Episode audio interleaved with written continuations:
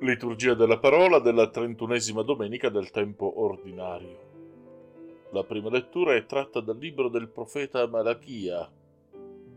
Qual è il compito del sacerdote secondo la Bibbia? La risposta di Malachia è semplice, dare gloria a Dio e condurre il popolo all'incontro con il Signore. Qui il profeta rimprovera i sacerdoti perché hanno deviato e, non contenti di sbagliare strada loro, hanno guidato altri per strade sbagliate. Non hanno condotto a Dio, ma altrove. Di qui il richiamo di questa pagina del profeta che ricorda ai sacerdoti che se non mettono a frutto la benedizione del loro mandato, perderanno tale benedizione e cadranno nelle maledizioni annunziate per chi tradisce Dio. La seconda lettura viene dalla prima lettera ai Tessalonicesi che abbiamo già incontrato domenica scorsa. Paolo scrive questa lettera che abbiamo definito quantomeno inusuale perché piena di belle parole. Non serve a correggere le perversioni, dicevamo, o le deviazioni come a Corinto, ma a lodarli per la loro straordinaria fedeltà. E ai Tessalonicesi Paolo manifesta un particolare amore al punto da evocare l'immagine della madre. Siamo stati amorevoli in mezzo a voi come una madre che ha cura dei propri figli. Così affezionati a voi avremmo desiderato trasmettervi non solo il Vangelo di Dio, ma la nostra stessa vita perché ci siete diventati cari.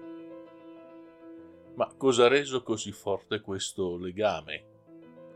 Intanto Paolo ha annunziato il Vangelo senza cercare un tornaconto. Pur avendo diritto ad essere mantenuto dalla comunità che sta evangelizzando, Paolo si mantiene a Tessalonica con il proprio lavoro. Voi ricordate infatti, fratelli, il nostro duro lavoro e la nostra fatica, lavorando giorno e notte per non essere di peso da alcuno di voi, vi abbiamo annunziato il Vangelo di Dio. E i tessalonicesi hanno risposto accogliendo con generosità la sua predicazione. In particolare Paolo lode i Tessalonicesi perché hanno accolto la parola loro annunziata non come parola di uomini, ma qual è veramente, come parola di Dio.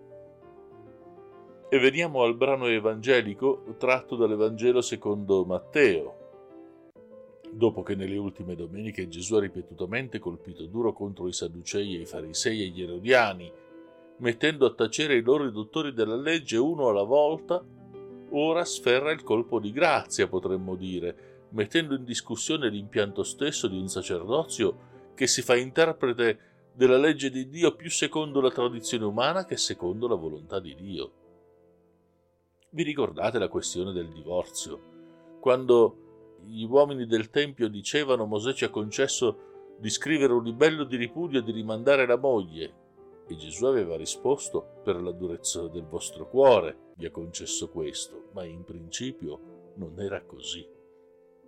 Bene, Gesù sembra ritornare sullo stesso argomento perché quei dieci comandamenti, le dieci parole scritte nelle tavole, sono diventati nel frattempo 613 precetti chi poteva portare un peso del genere? E così Gesù ripete a tutti costoro additandoli come persone che parlano bene e razzolano male, perché essi dicono e non fanno.